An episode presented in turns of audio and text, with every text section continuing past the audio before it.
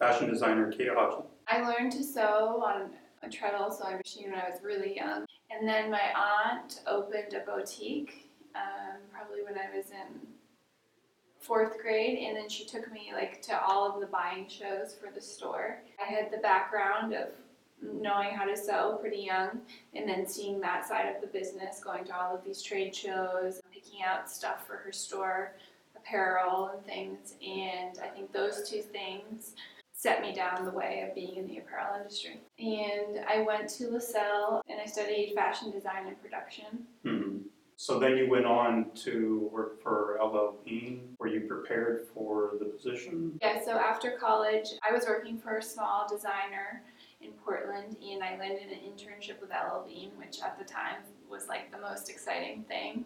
I did feel prepared because the work was very entry level. And then um, I think LL Bean did a really good job of like building up. So every time I got more responsibility, I felt like I was ready for the next step. hmm I was working for this initiative they had launched to get the younger consumer. So I had the opportunity to work on uh, slightly more fashion forward product, but also I got to work on, I designed footwear, I designed bags, I designed outerwear, I got to do head to toe. And typically, like designers will do denim, and that's all they do, it's just jeans. Or outerwear, and that's all they do. Or woven tops, and that's all they do. So you spend a lot of time um, fitting the garments. You know, every some garments you have three different fit sessions, which is a lot. Hopefully, ideally, you you um, get a garment approved in two fit sessions, but sometimes three.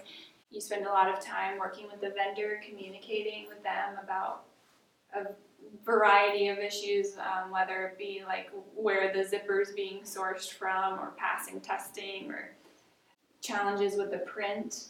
I have designed a lot of different things in my career, so I feel like that's like the easy part. What I love is more the sourcing side, like where's the apparel being made Mhm. versus where the fabric comes from, what does the costing of sourcing from different countries look like? Mhm. That's what I find to be really interesting. I feel like my time there really set me up for success.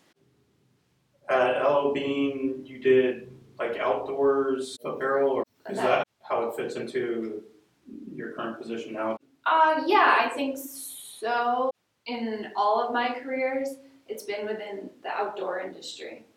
So the outdoor industry, as compared to like the fashion industry, has much more awareness and concentration on things like durability, things like waterproof, down. So now I design a very technical product, um, fire-resistant clothing Oh, cool. and that is for people working in oil and gas.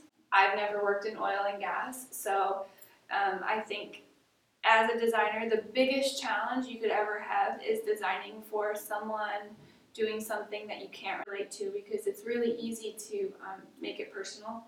You know, like I like this, I like that, but in reality, you know, Mhm. you're not designing for yourself; you're designing for the consumer and so that's that's been uh, a challenge for me in, in my current position Mhm. is putting uh, removing all of my opinions I may have formed previously and really thinking about the end, end use.